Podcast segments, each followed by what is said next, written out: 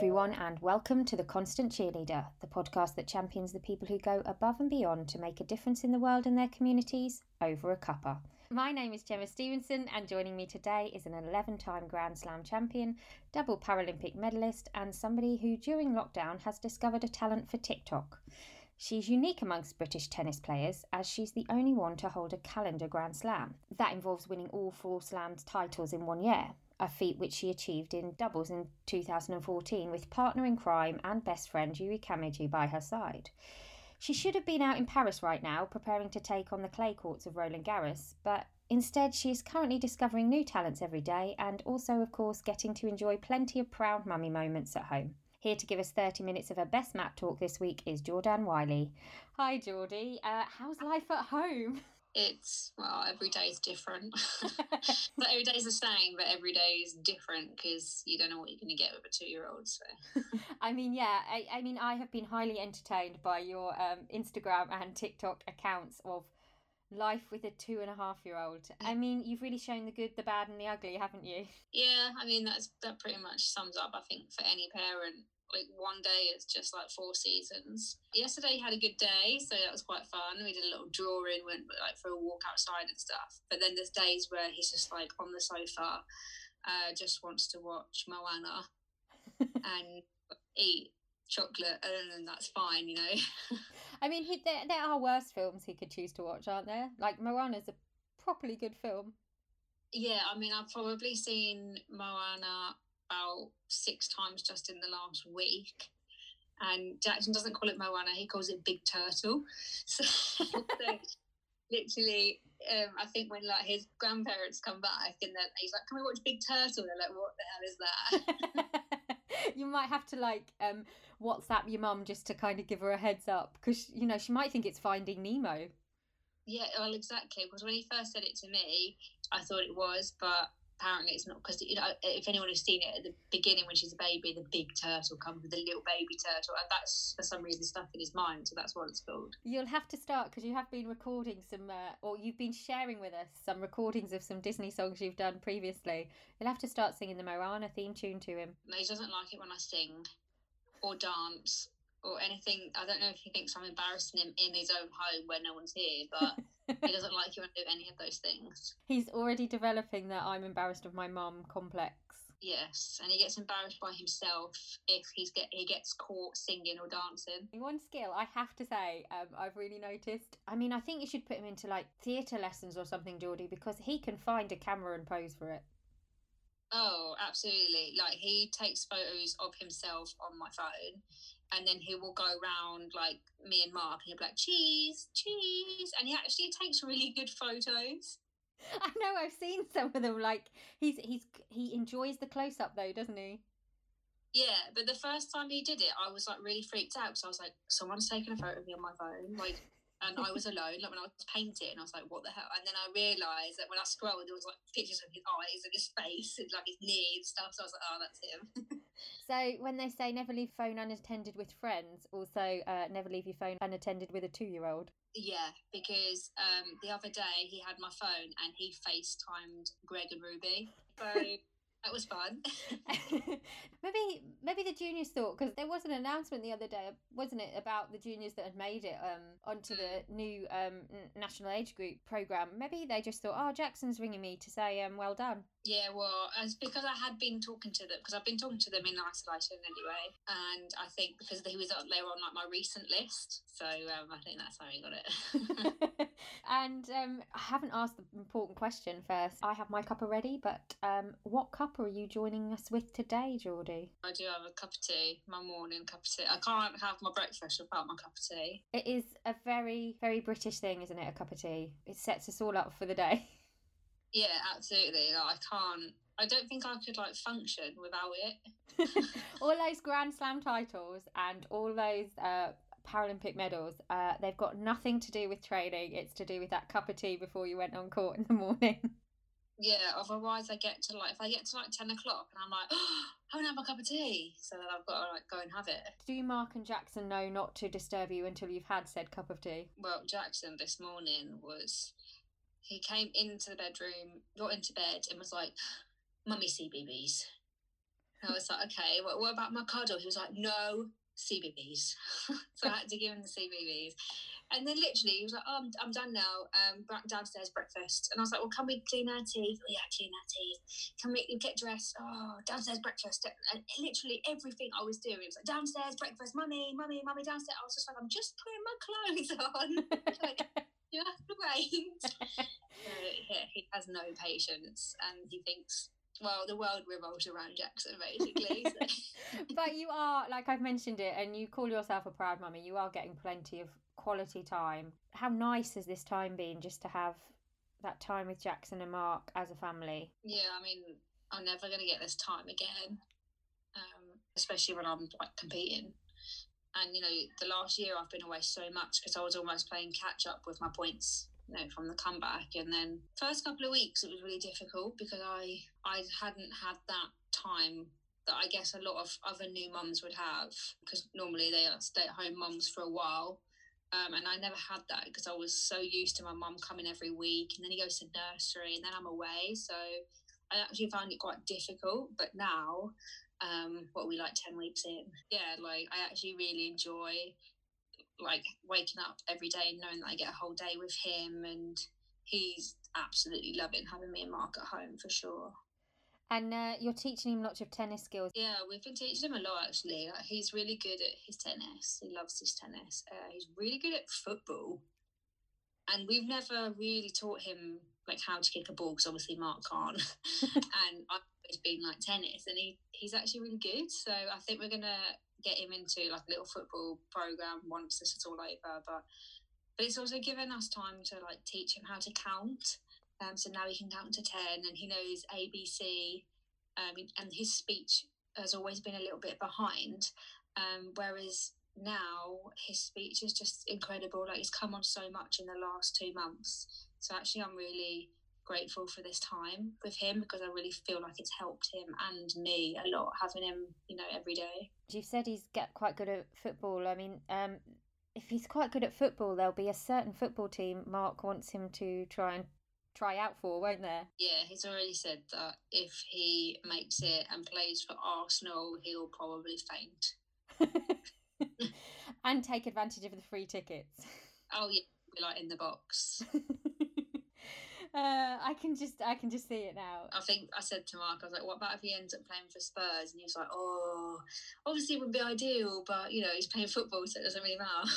and um, I've mentioned it a bit in your introduction, but uh, there is a place both of us should have been sort of this week Paris and uh, Roland Garros. It would have been your first time back there after your comeback, and um, you would have gone in as Australian Open doubles champion with um, Yui. I mean, yeah. how weird is it right now not to be out there? It's really strange because the only time I've never played tennis is obviously when I had Jackson. So it just feels like really weird that I'm not doing anything. But I said to Mark the other day, like when we're actually able to get back to real life, it's almost like I've got to remember how to do that because I'm so used to waking up every morning and staying in my house. So it's like I need to like almost train myself to be like, oh, we could actually go out to training today, or we could actually go and see somebody today. That's fun.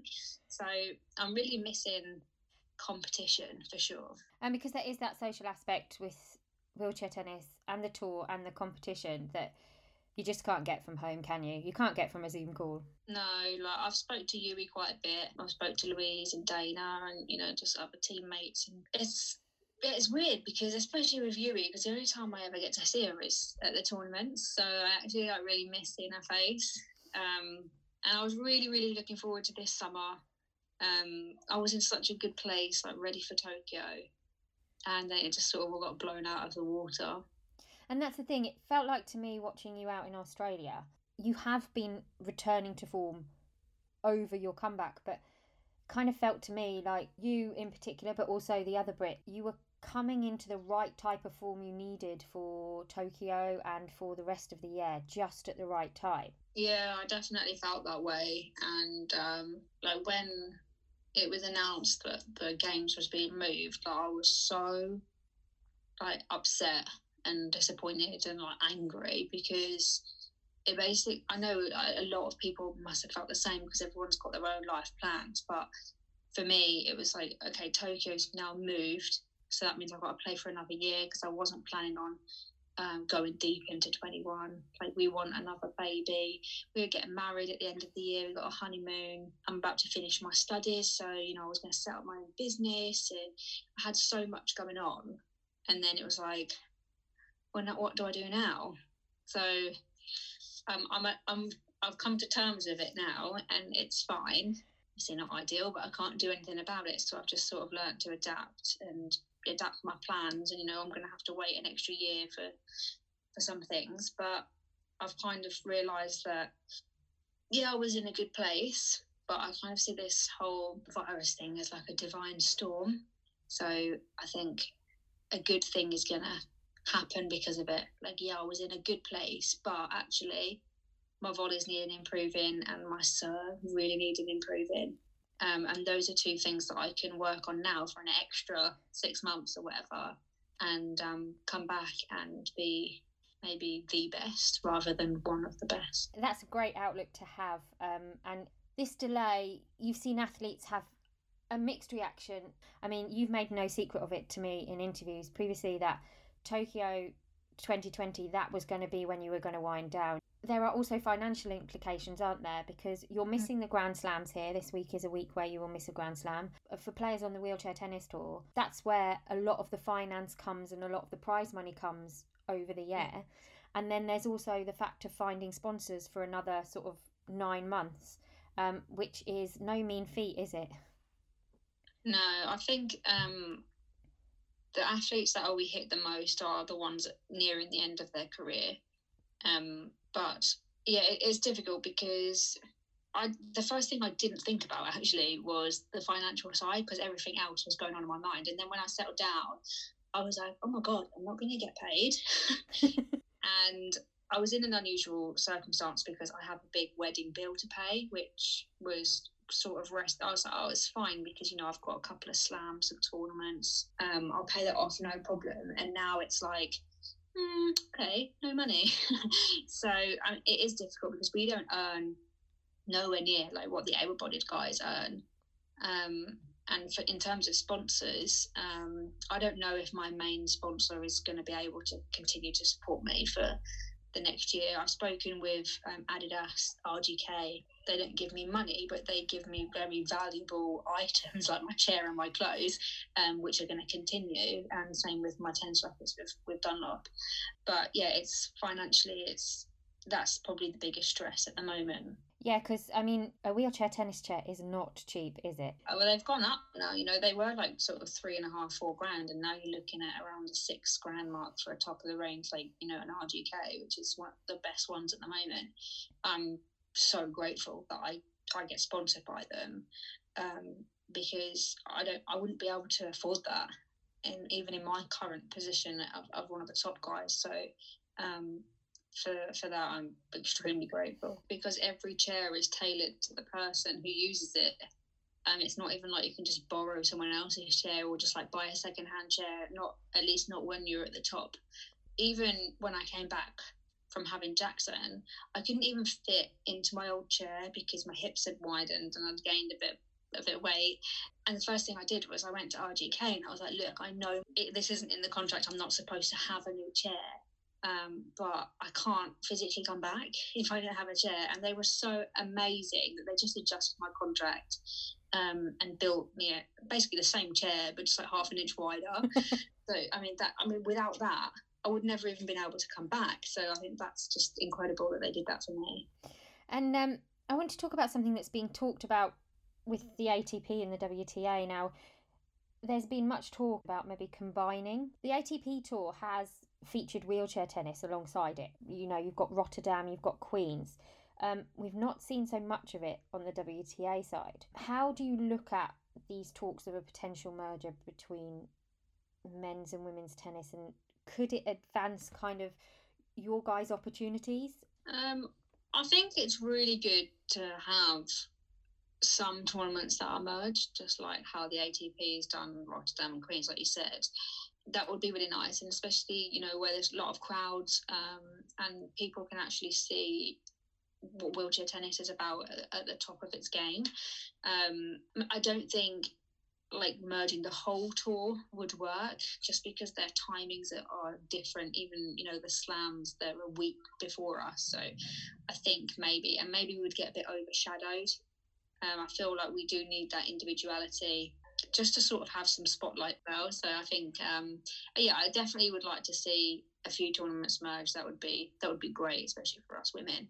But yeah just maybe not all of them. Yeah I mean, there is a special feel um, about the wheelchair tennis tour, and somebody who knew that is somebody who um, we heard died last week. Um, Kathy Sabin. She's been a big, big supporter of wheelchair tennis and you guys, hasn't she? Yeah, absolutely. Like I remember Kathy from years ago. I couldn't even tell you when, but I've known her for years. I feel like I've known her my whole career, to be honest.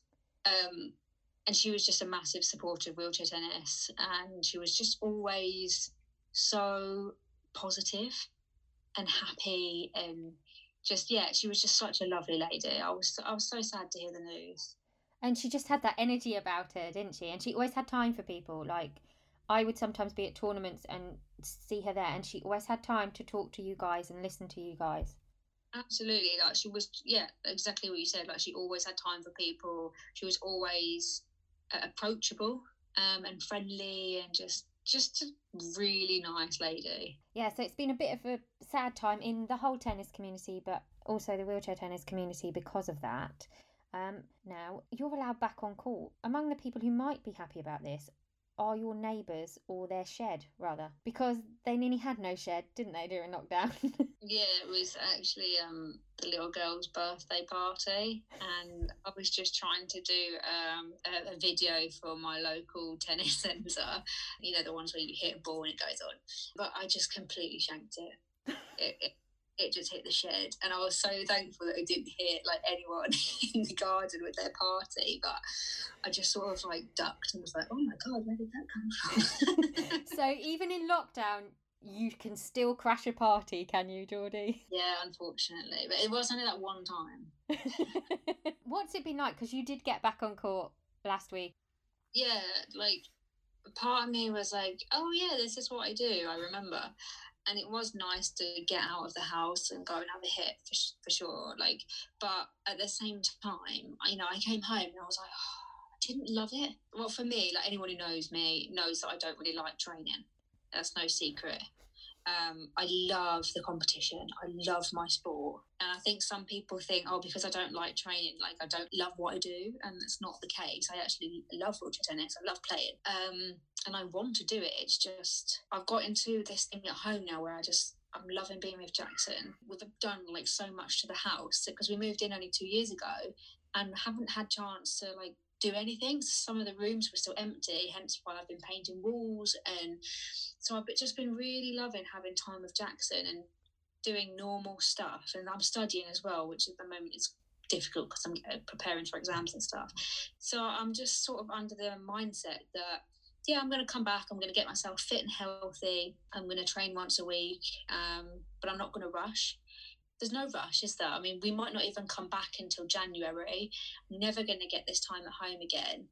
And it's really important for me to, you know, pass my exams in October. So I'm just going to really focus on that and slowly introduce tennis back into my life so that when we do go back, I'm hoping we'll be Roland Garros, um, that I am ready for it. And you've mentioned it slightly um, about what you've been doing during lockdown, but you have discovered new talents painting and decorating singing obviously but you've always been a singer but you've just been rediscovering that. And um, you keep going viral on tiktok as well. To be honest i didn't even know what tiktok was until i downloaded it and was like oh my god this is really funny. And um, so i just started doing a few videos because i love stuff like that just silly stuff like i just love it and when I found out there was a King Julien one, I was like, yes, this is my spirit animal. um, so that's just been a bit of fun, really. I must admit, when I first saw your TikToks, it reminded me of that. Um, you'll remember this. I mean, it was just brilliant. But when you and Louise did that video in Rio. So this is still a thing between me and Louise, right? We put so much hard work into that video and we were like, we're going to show people like behind the scenes a bit of fun, like no seriousness. And like, nothing happened. So like now we're like, oh my god, I can't believe we didn't go viral. So we're gonna have to do another one. Totally. You two and your social videos. I mean, I don't know why that Rio video didn't go viral because I honestly loved it. It it it showed a side of being a part of the Paralympics that I don't think we see really. Especially our favourite bit of that, which we still talk about today, is um, the McDonald's queue where I'm like poor unfortunate souls, and um, that's still a thing now between us. Every time we hear that song, we would think of the because no one, no one ever would ever think about oh the Olympics, Paralympics, the queue at McDonald's is a joke because no because everyone's trying to get chicken nuggets. So that's why we were like trying to portray things that you know the public would just never even think about. So disappointed. Well, challenge for you and Louise when you can safely be in a McDonald's queue together again. McDonald's are opening their drive-throughs and there's a heck of a lot of queues. Challenge for you, you need to do another um, Poor Unfortunate Souls McDonald's queue lockdown style. I need to because we've got a McDonald's literally five minutes from the house, and every time I drive past it, I'm like, "Oh, is it open?" It's not yet, but I imagine the queue is going to be absolutely ridiculous. That's the problem, though, isn't it? Like those people are just they haven't been able to have something, and now they're like, "Oh, we can have it. Let's go!" Like they don't even want a cheeseburger. They're just like it's like a luxury item now. That's what that's how we've we've got to this point where a cheeseburger and six McNuggets is is a luxury item. yeah. And a coffee. You like me got your first drive-through coffee the other day. Yeah. I mean, how joyous was it? It was great. Uh, like I always go for just a solid small cappuccino. But then I found myself like, oh, but what about if I want a vanilla latte? You know, and I was like, well, I was like, no, I don't really like lattes, but I should have one. And then it's just crazy, isn't it? But um, it was really nice to actually get a proper coffee. That's really cool. We talked a bit about food, but um, nutrition. Um, as an athlete, you do have to keep up a nutrition plan. I, I also know you quite well, and I know you have like a little penchant for you know the odd chewy sweet. Have there been a lot of sweets consumed? yeah, I think nutrition has always been a big one for me because you know I do eat well and um and, I'm, my meals are fine. I cook everything from scratch at home. Um, but yeah, like I said, I I have a massive sweet tooth. Like I can't resist any sort of cake or chocolate or sweets. It's just in my DNA. Um, but I also think any parent can relate that when you have a two and a half year old that will only suddenly out of nowhere won't eat meat and um, only wants to eat toast jam and like pasta it's really difficult to then be like okay we're having chicken and vegetables today and um, also a fiance who only likes pizza and pasta and all plain things. So it's so difficult because sometimes I'm cooking like two or three different meals a night. So then I'm like, oh, you know what? I'm just gonna have a pizza, or I'm just gonna have like some fish fingers with Jackson, and then you get into that sort of that rut. Uh, may I suggest? I mean, I don't want to encourage this. Uh, my friend bought me a subscription to Candy Kittens. Oh. So every four weeks, I get delivery of Candy Kitten sweets. Well, that's a bit like when I had my sponsorship from Cadbury's and they sent me like a monthly package. And my favourite thing in the world is cream eggs. And on Easter, I tell no lies, gospel truth, they sent me like 200 cream eggs in a box. I was like, what? It took me like a year to get through it, but it was like the most incredible sponsorship of my life. They gave me a lot of financial support, which was great. Um, and really helped me out at that time in my career. It was it was around 2012. Um, but the bonus having the chocolate was just incredible.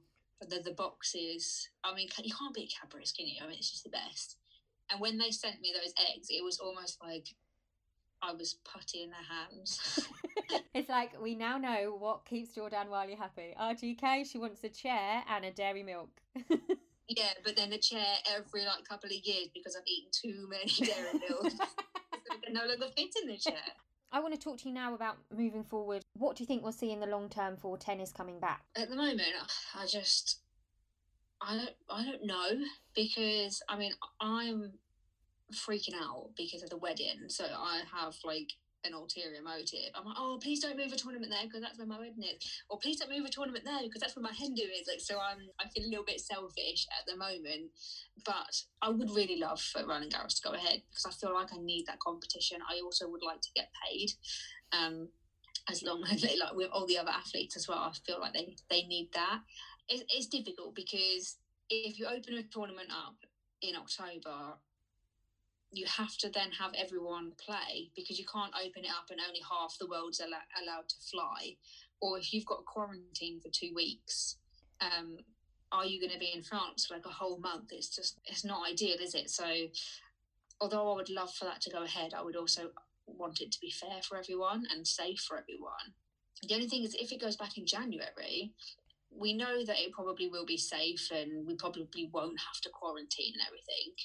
Um, but there's then half the qualifying years already gone for the Paralympics. So I know the ITF are still working on that and they haven't released any statement. But what I would imagine is that you already keep the points from last year's half and then you add your half. I, I really I can't see how you could do it any other way. But everything's so up in the air at the moment that I literally have no idea what's going to happen, and it's like really stressful. You do have social anxiety and you do have anxiety. See, what does this time feel like? We're kind of in those muddy waters where things are opening up, but we don't quite know when they're opening up, and we don't know quite know what's going to happen when they do open up. It's just stressful. I'm someone who needs um, routine, who needs order, who needs a schedule.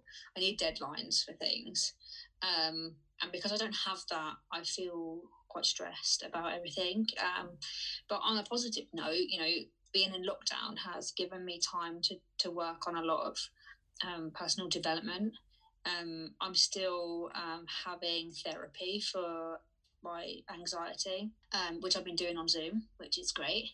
And um, I feel like because I have you know, I have that every week, and then I get that time alone in my house to to just sort of relax and like self reflect. Um, it's something I've never done before.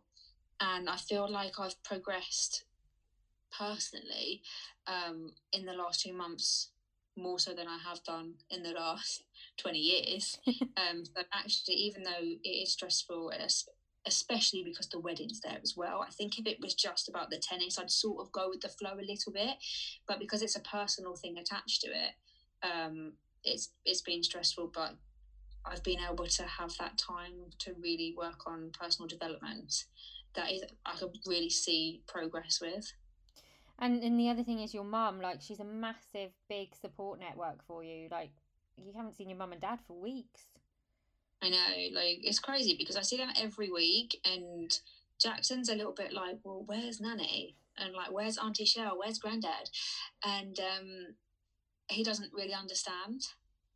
And it is tough because, like I said, having Jackson every single day, um, again, every single parent, this isn't just me, you've gone from having some sort of childcare, even if it's just like one day a week at the grandparents, to nothing. So it's really hard to, to get anything done. So I'm actually really shocked that I've managed to study, get the house in order, and keep my child alive in the last two months. You've mentioned it slightly, um, but about personal development during this time as well. And so that's really, really nicely gone on to our kind of sort of final sections of the podcast.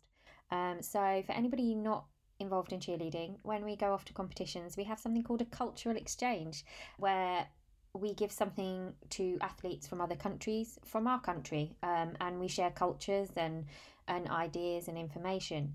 I'm just wondering if you've got a little bit of a cultural exchange for us and for the listeners at home to kind of keep them going for the rest of this week. I think I like I've already touched on it slightly. You know, when I said that this is a divine storm, um, and I've come to realise that pretty much every amazing thing that happened in my life came after a really bad thing, and I think this is what this is at the moment. So, like at first, I think I was just really feeling crap. Like I was really, really struggling, and I think a lot of people were. Um, for someone who struggled with mental health as well in the past, I was really conscious about not getting into that rut again. And that's when I just sort of stood up and was like, okay, I really need to do something here. And I signed up for another course. I started painting the house, and then I just started um, just appreciating the little things. And it sounds really um, simple, but actually, when you just take a step back and look at the bigger picture and think about all the things that you can actually do in isolation, it makes it seem actually not that bad because I've now going to get another qualification under my belt. My house is done. I get amazing time with my son. And although, let's face it, it's a bit of a ball ache that Tokyo's now going on for another year, but it's probably going to make me a better tennis player and give me better chances of winning gold. So um, I would just say look out for the divine storm. Uh, brilliant uh, cultural exchange there. And um, I'm not sure, have you seen Cheer on Netflix, Geordie? I haven't, but everyone keeps telling me to watch it. I mean, you have to. I mean, there's this character or this cheerleader on it called Jerry Harris. You would love him. He's kind of got the positivity of Louise all the time. Oh, okay, I definitely love him. Uh, he gives everybody and he gives the rest of his team something called mat talk, which is kind of like a motivational cry out on the mat when they're competing and when they're training. Um, so, have you got a line of mat talk to leave us with? Um, well, you know, I'm not that great at um, those kind of things. I'm really working on myself at the moment. Um, I think even if you ask any of my teammates, including like Lucy, who's obviously my Paralympic doubles partner, um, she will tell you that I am the personality is so red, you know, like so direct and no fluff. And this is why I'm trying to work on myself to become more positive and more of a team player. But I think that I can say with confidence that the the thing I would probably say to people is if you're going to do something or if you want to do something, then you need to just do it it sounds again simple, but my philosophy in life is pretty simple. You know, like there's going to be a lot of naysayers, and there's going to be a lot of people saying you are ridiculous. You know, I said when I was 16, I want to go to Beijing, I want to go to, the Paralympics, and um, people told me I was ridiculous, but I wanted to do it, so I just did it, and I went. So I feel like I feel like I'd be a very direct mat talker. You go up there, you do it, no excuses. I can see you, like, if you were ever in Team England with me, just going, do not drop that flyer, they will die. yes, that's the thing about me is like, you know where you stand. I'm going to be honest with you 100%. And um, that's what makes me a great friend. that's what I think, anyway. If anyone tells me otherwise. but I, I think that I think that's what what's great about your relationship with Yui as well. You've mentioned what you're like with Lucy, but also your relationship with Yui. Um, the pair of you are just direct with each other. Yeah, I mean, there's that honesty there, and I think if you don't know me, you don't get it. You might think, "Oh, hello," that's because I just I think it and I say it and then afterwards, I'm like, oh, should I have said that? but you know, people who know me, like Yui, I just say it and then she just accepts it. If I'm like, Yui, my forehand is just terrible, she's like, yeah, yeah, it is. so can you get it over and in? And then I'm like, yeah, you know what? Yeah, and that's what makes us so great because there's just that honesty there. There's no offence taken at all. I always remember that story you told me of. Was it last year's Super Series? I think it was the French Open Super Series where she was just brutally honest with you and said, if you play like you played today, then you're not going to win. Yes, absolutely. That's what she says to me. And like, there's been times where I've gone to her and I'm like, oh, you know, I'm playing Diede tomorrow. Um, do you have any tips? And she was, she'll literally just be like, well, don't play like you did against me because you were terrible and you will lose. Um, it's just the way that we are. And I'm like, yes, I won't play like that because I will lose. Like, she's so right. Like, I can't argue with that. Yui being brutally honest is being great for your comeback. It, it actually has. Um, and that's why I love her so much. so, uh, on that note, um, I just want to say thank you, Geordie, for giving up some of your valuable time to chat to us today. And thank you to everyone for listening again. I'll leave you with one final message, and that is to stay safe and stay well. And we will meet again at the same time next week to champion another of life's cheerleaders. Thank you.